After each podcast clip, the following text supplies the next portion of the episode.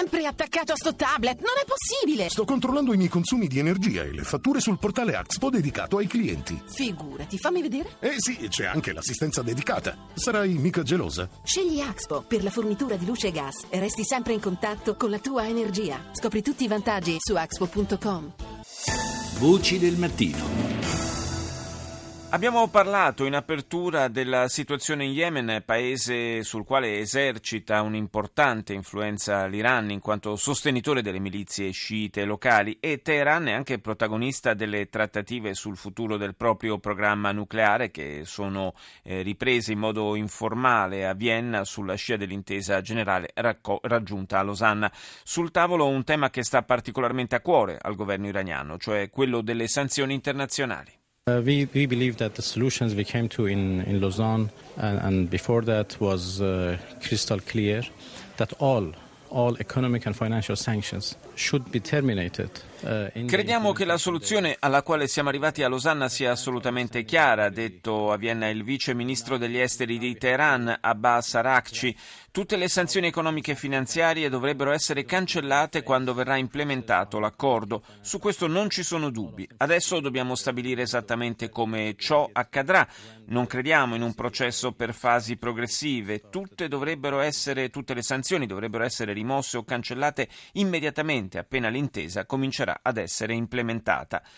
La Francia. La Francia è piombata nuovamente nell'incubo terrorismo dopo che le autorità giudiziarie hanno annunciato l'arresto di un 24enne di origini nordafricane che, secondo quanto emerso dalle indagini, si preparava a compiere attentati contro chiese sul territorio transalpino. Les exploitations réalisées sur les éléments informatiques, le, tant dans le véhicule qu'au domicile de mise en cause, permettaient d'établir que cet individu était en contact avec une autre personne pouvant se trouver en Syrie Gli esami compiuti sul materiale informatico sequestrato all'interno dell'auto del sospettato e nella sua abitazione ci hanno consentito di determinare che questa persona era in contatto con qualcuno, probabilmente in Siria, con cui scambiava informazioni su come procedere nello sviluppo di un attacco armato, ha detto il procuratore di Parigi, François Molin.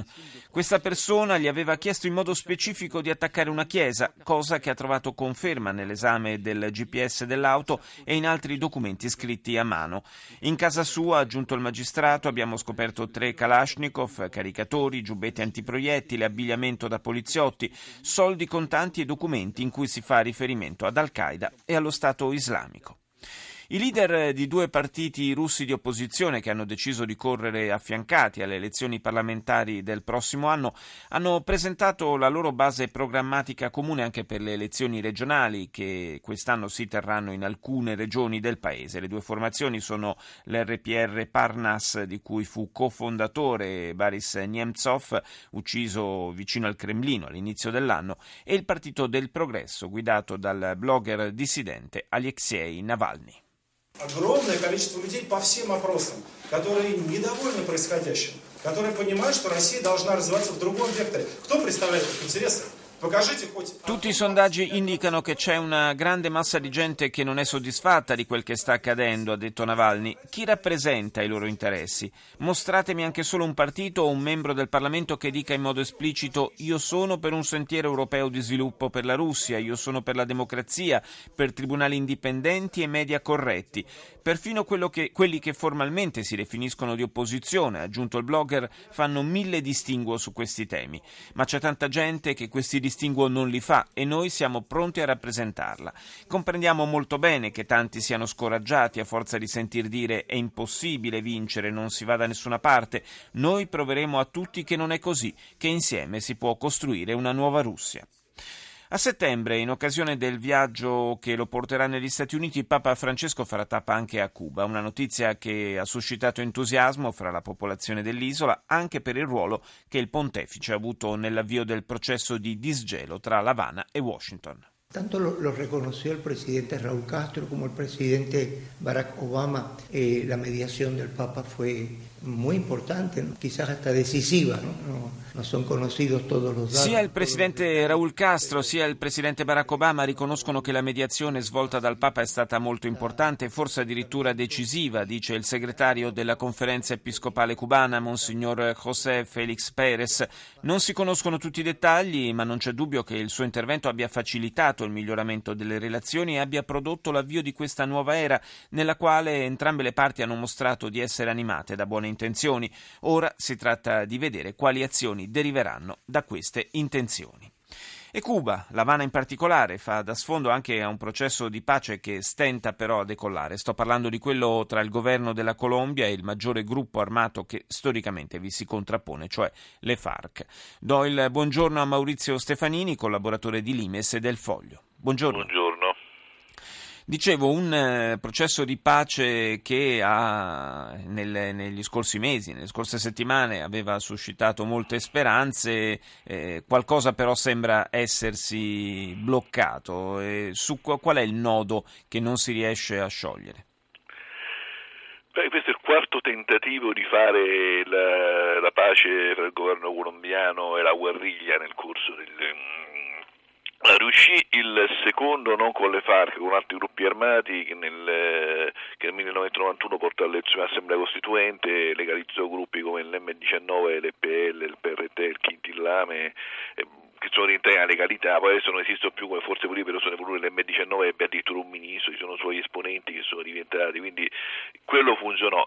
Gli altri tre, quello del 1984, poi quello del 1998 e quello attuale furono tutti fatti con le FARC e tutti quanti sono deragliati. Sì. Eh, il motivo, eh, vi sono differenze, cioè deragliati, sono deragliati, questo speriamo che non deraglia, però insomma il, il tipo di problema che sta presentando è abbastanza simile, alla fine anche se è andato molto più avanti molto più avanti sotto certi punti di vista perché poi quello del in realtà quello del 1984 era, teoricamente era stato concluso e si era concluso con la costituzione di un partito politico legale che aveva partecipato alle elezioni che era la protezione delle FARC.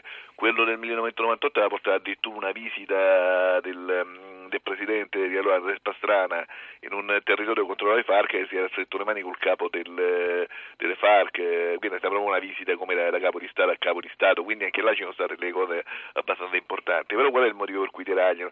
È che nel momento in cui si tratta nel 1984, dopo che si è addirittura già fatto l'accordo, però l- si è continuati a combattere.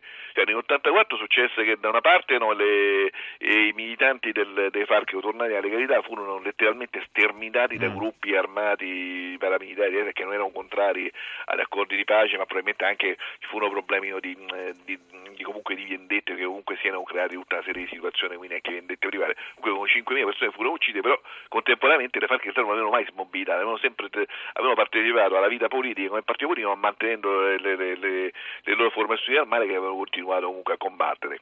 Stesso discorso da Barni nel 98, si trattava, ma si continuava a combattere, le FARC sequestravano, le FARC le alla fine la, la, cosa diragliò. E quello che è successo adesso eh, sta succedendo lo stesso. Le FARC hanno dichiarato una tregua unilaterale, unilaterale però il governo ha detto che non può accettare la perché non può rinunciare alla quindi non eh, ma mi, sembra, mi, sembra, di capire che tra l'altro il governo pretenda ponga anche come condizione che il, comunque i militanti delle FARC si sottopongano alla giustizia problema ulteriore perché hanno risolto alcuni punti, quattro punti dei sei nel negoziato, l'ultimo punto sarà quello del, del referendum eventuale, il quinto punto è appunto quello di come fare no, per risolvere il, il, problema appunto di tutte le pendenze dei temi di diritti umani eh, che sono rimaste dalla guerra civile, fare una commissione sudafricana in cui basta semplicemente dire che si è colpevoli o meno, cioè che si sono fatte determinate cose, quindi dire semplicemente eh, oppure fare qualcosa di di più. E il governo colombiano sta esistendo il fatto che comunque non, l'opinione pubblica chiede comunque delle mm,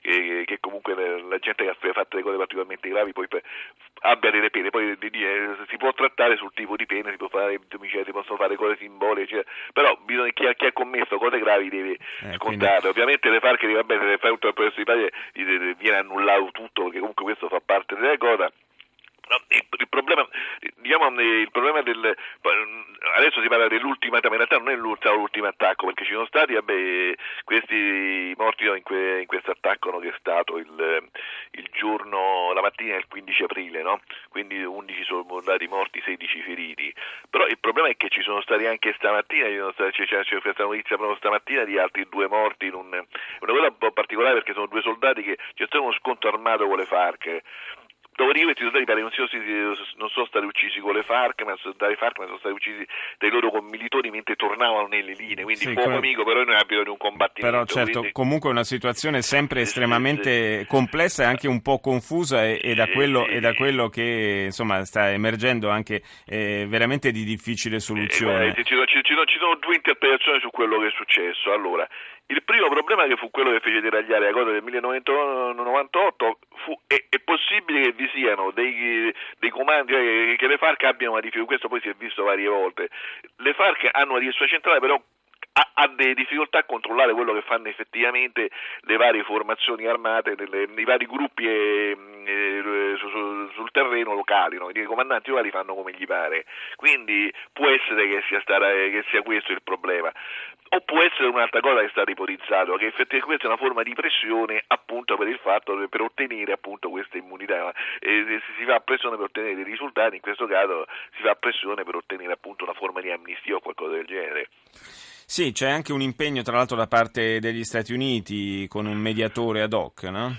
L'ONU ha ricordato anche, una notizia delle ultime ore, ha ricordato le FARC che devono prendere la cosa sul serio perché sennò la cosa taglia, quindi ci sono diverse. Le FARC stesse hanno detto eh, ci, ci mettiamo, no, comunque indagheremo quello che abbiamo fatto, ci, impe- ci rimpegniamo con la, con la tregua unilaterale però il, il, governo ha detto che aveva sospeso, il governo di fatto non aveva formalmente accettato la, la, regola unilaterale, però aveva sospeso i bombardamenti, quindi il Presidente comunque li ha di nuovo autorizzati anche perché è sotto pressione, perché gran parte dell'opinione pubblica non crede nelle FARC, c'è comunque il suo antecessore, eh, colui di cui è stato il delfino, appunto, no? Eh, Alvaro Uribe Vélez, eh, di cui Juan Manuel Santos era stato il delfino, e adesso è il suo principale nemico perché comunque hanno, hanno rotto proprio su questa questione. Beh, e... difficile, difficile, pensare che si possa negoziare serenamente mentre i combattimenti proseguono, evidentemente. Io ringrazio Maurizio Stefanini per essere stato con noi. Linea al GR1, Simone Zazzera, noi torniamo tra qualche minuto.